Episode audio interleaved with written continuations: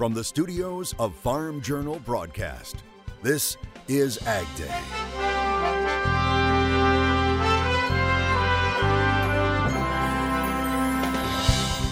battling Mother Nature. The rain really couldn't have come at a worse time for producers. It's something farmers did all year in Louisiana, but there's a bright spot amid the weather extremes.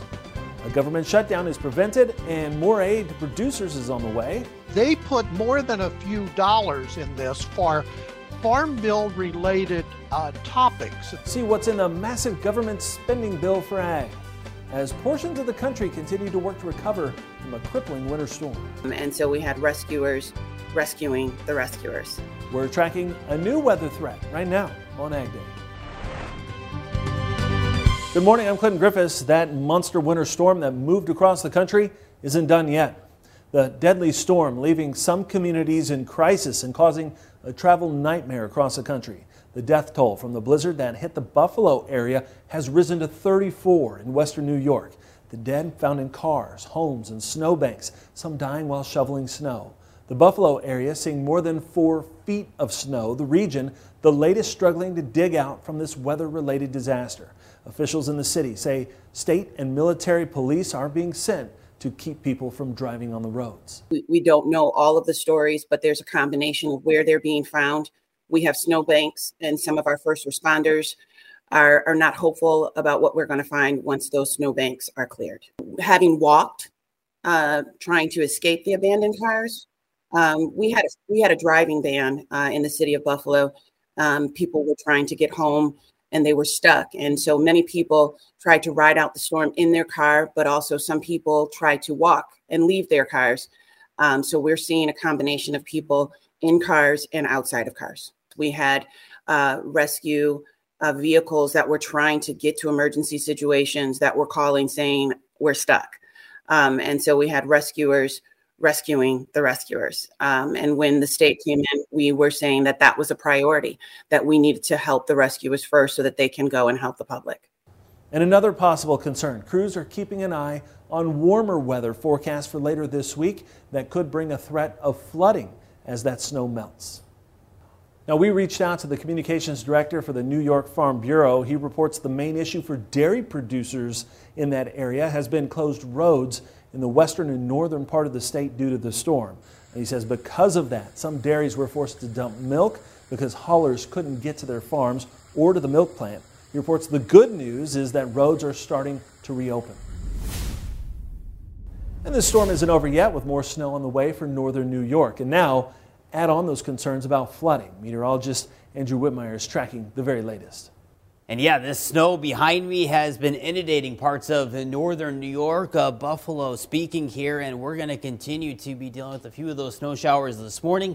And then eventually that is going to begin to taper on off here as we go throughout the afternoon, finally giving northern New York a break uh, from the snow here. And that would be the case here as we round out this weekend as we get more milder air moving on end into the north and east. Uh, let's take a look at some snowfall that's going to be picking up across the Intermountain West, though. Notice those purples showing up, but we could be measuring snowfall in feet across some of those mountaintops, especially the Sierra Nevadas, uh, seeing likely anywhere from one to three feet of accumulating snow here over the course of the next 48 to 72 hours. We're also watching the west coast, uh, which will have some flooding concerns as an area of low pressure system continues to swirl off along the uh, coast there, coast there of Alaska, and that's going to bring with it the chance of scattered showers and even pockets of heavy rain to the western coast. And this is why if we take a closer look at the jet stream, notice kind of how it goes a west to east pattern. That's going to allow that uh, kind of atmospheric river uh, to kind of bring with it several chances of moisture up there uh, to parts of the west coast. And no matter the weather, nothing stops a cattle operation.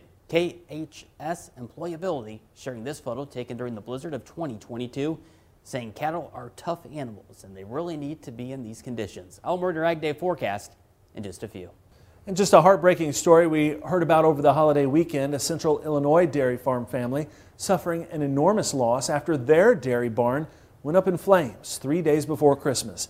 It happened at the Muller family farm in Strawn. It's reported the fire started quickly and spread in the high winds. 20 emergency vehicles, many from neighboring fire departments, tried to fight the blaze in the middle of last week's brutal winter storm. But the Mullers say the milking parlor and the cattle sheds are a complete loss. The equipment that runs the dairy was destroyed, and the majority of their 140 cow herd was lost in the fire.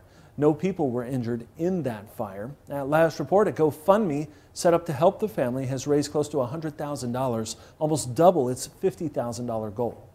A government shutdown has been avoided after the House passed a massive $1.7 trillion spending bill just ahead of the deadline for government funding that was set to expire. Ag Day's Michelle Rook joins us with an update on the key ag funding that's included in that measure.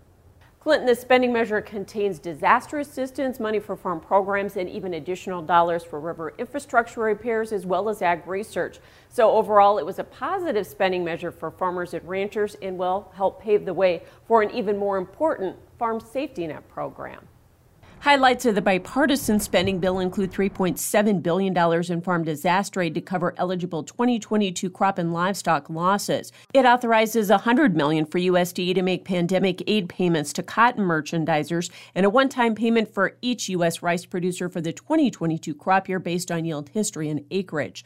Farm Journal Washington correspondent Jim Wiesemeyer explained on AgriTalk it also provided significant food stamp funding. They got a major inclusion to make permanent this what we call the summer EBT food stamp program. It just allows uh, $40 a month, you know, per child and they gave some flexibility for the rural countryside. He says the spending measure also laid the groundwork for USDA's climate smart ag programs, allowing them to oversee the registration of farm technical advisors and carbon credit verification services. Standardization in any program, Chip, is key. Uh, we'll eventually see it in the battery in, in EVs once you get a standardization you can move on from that. And and so and, and, it's just an issue that they don't have to resolve in the farm bill. Additionally the sustains act allows corporations and other private entities to contribute funding for conservation projects and it authorizes USDA to match those projects, I think up to 75%. Plus, there's another $1.92 billion for farm programs, and all this, according to Wiesemeyer, will pave the way for Congress to get a farm bill done in 2023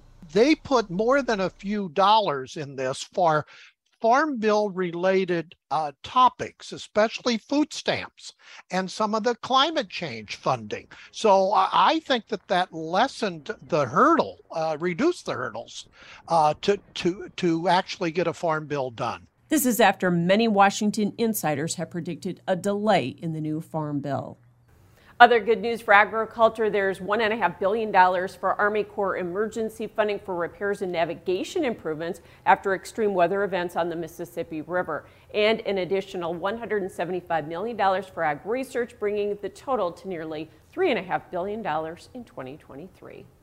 All right, thanks, Michelle. USDA says ag's share of total U.S. exports has climbed to a new high when it comes to value. The Economic Research Service saying the total value of U.S. exports has grown at an average annual rate of 6% since 2002, reaching a record high of $1.4 trillion last year. At the same time, agriculture's share of those exports, seen here in yellow, has also steadily increased. Between 2002 and 2021, the value of U.S. ag exports rose by an average of 11% each year, last year accounting for 12% of the total value. Now, the researchers say even as U.S. total exports fell by 12% at the onset of COVID 19, ag exports remained steady on a surge of shipments of soybeans, corn, and pork to China. Now, this year, thanks to increases in Corn, cotton, and soybean shipments, ag exports are forecast to hit a record $196 billion, and they're projected to remain strong next year. An update on a case we've been following. A trial has been delayed for the former leader of a Mississippi grain storage and processing company. He's accused of committing fraud. Now, the charges are against 46 year old John R. Coleman of Greenwood, Mississippi. The trial was delayed because Coleman's attorney said he needed more time to prepare. Coleman was charged more than a year after his company Express Grain Terminals filed for bankruptcy. A federal grand jury indicted Coleman on charges of defrauding farmers, banks, and the Mississippi Department of Agriculture of tens of millions of dollars. Now, he faces five state charges, including making false representations to defraud the government and one count of false pretenses, and he faces six counts of wire fraud in a federal indictment. Now, Coleman has entered a plea of not guilty. If convicted, He faces a maximum of 180 years in prison. The trial is now scheduled to take place in May. Well, corn and soybeans pushing higher on Tuesday. Could we see an end of the year rally? Michelle Rook joins us coming up in analysis. And later, too dry and too wet. Both conditions plagued Louisiana growers this past year. What that did to yields in key crops. And the one bright spot in the country. Ag Day is brought to you by Germinator Closing Wheels. Germinator Closing Wheels provide quicker emergence and are more consistent in dry conditions than any other closing wheels. Order 12 to 16 rows today and qualify for free shipping or 20% off an end zone moisture management package.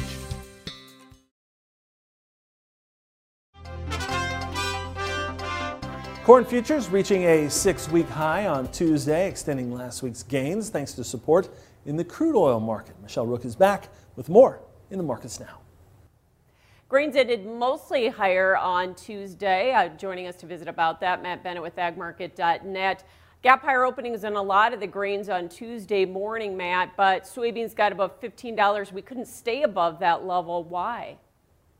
You know, I think it's a variety of things. Coming in, the calls, of course, were higher. You come off a three day weekend. Uh, weather didn't really change in Argentina. You've got some issues there for sure, but it's pretty interesting to see how much focus we've had on Argentina whenever, you know, to the north, you've got Brazil looking at uh, quite the crop. And so uh, right now, uh, you know, uh, one of the uh, noted analysts said Argentina crop ought to be down around a couple million metric ton. But if Brazil has a 155, I don't know that it's going to matter as far as soybean supply goes. I see it more of a soybean meal story, which we saw meal make new contract highs and right. close uh, sharply off there. So that's concerning to me. The way that the bean market's uh, closed concerning to me, and I think it's going to be very interesting to see how we trade the rest of the week.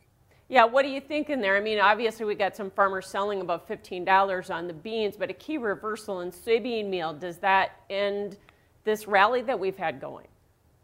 You know, uh, many times you would think so, but uh, we've seen several re- reversals in the last year that actually turn around, and the next day you you go uh, you reverse the reverse. So it'll be very interesting there. But you know, it's hard for a farmer to look at 15, 15, 50 beans, depending on what their basis is, and, and say that they think that uh, they want to be bullish there. I mean, I'm not saying we can't go higher. Of course, we can always go higher, but still, uh, not very many folks have sold beans at that price level, so it's pretty hard to throw cold water on it. So corn got above some key moving averages, closed up in the upper end of the trading range. Why was corn able to maintain its strength? Yeah, that's a great question. I've got to think there was some spread activity going on. You know, it's been fashionable over the last several weeks, really, to be long beans and short corn and wheat. And I think a lot of that's uh, unwound over the last couple weeks. And I think more of it uh, unwound a little bit here today. You know, whenever you look at corn, I mean, uh, the story, I guess, really isn't all that compelling. I mean, demand right. certainly has been hurt to a point, but you know, I've got to think it was uh, more spread activity than anything. All right. Appreciate your analysis. Thanks for joining us. Matt Bennett with agmarket.net. We have more Ag Day coming up. To contact Matt Bennett at Ag Market, call 844 4 Ag Market or visit their website at www.agmarket.net.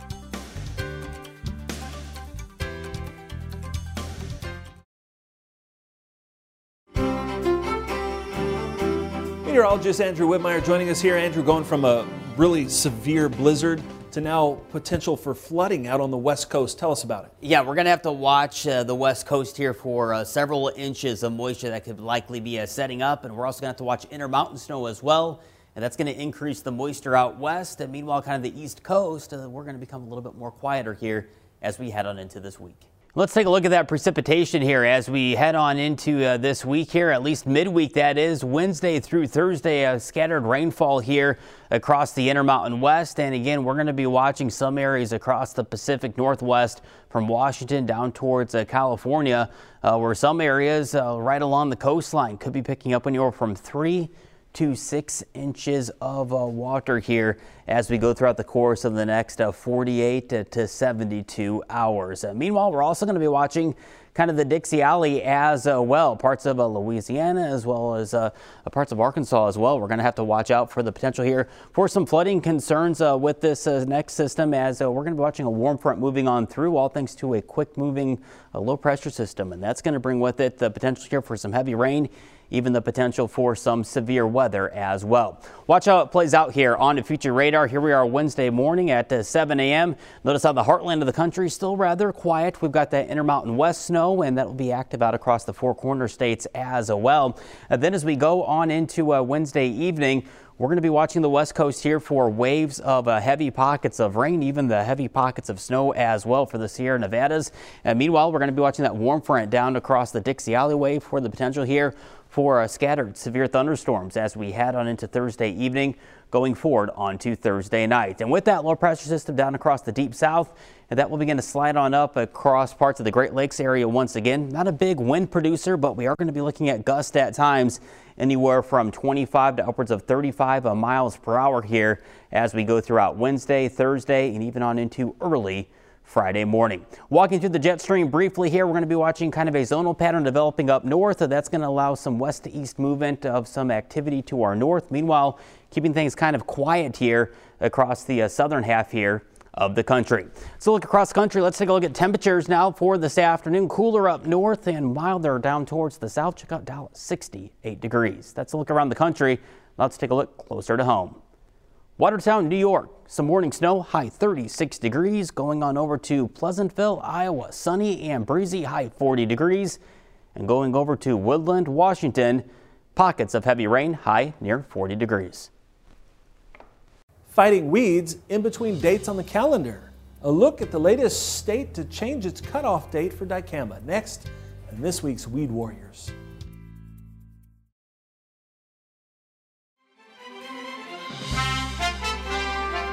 Weed Warriors on Ag Day is brought to you by Fierce, a pre-emergence herbicide with three formulations. Learn more at valent.com slash fierce. Always read and follow label instructions. In today's Weed Warriors, many states have adjusted the cutoff date for spraying dicamba herbicide on soybeans to decrease off-target spray drift issues. Michelle Rook reports the South Dakota Department of Agriculture has become the latest. The department's moving up the last day farmers can apply dicamba on soybeans by 10 days to prevent spray drift issues. They're going to move the dicamba date, uh, the final date from June 30th to June 20th for this next year. He says this will force farmers to look at other options to control late season weeds, which will be a challenge in western areas that have kochia. They're going to have to look at using something, maybe using dicamba early and then followed by Liberty or some other mixture. And farmers want to be able to use this tool to control especially resistant weeds. It's something we don't want to have go away, so we want to protect the dicamba thing. Struck says that's because without the use of this technology, they will likely face lower soybean yields and profits. I'm Michelle Rook reporting. Coming up, hurricanes weren't the story this year for Louisiana, but other weather woes did cut into yields. We have an update from down south next.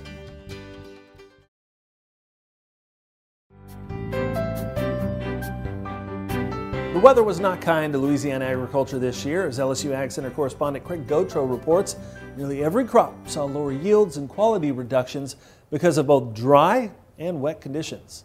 It was hot and dry, then came a flood. Then it got hot and dry again. Changing weather cycles put a major crimp into Louisiana agriculture in 2022. Nearly every major crop had lower yields than last year, and some saw major reductions.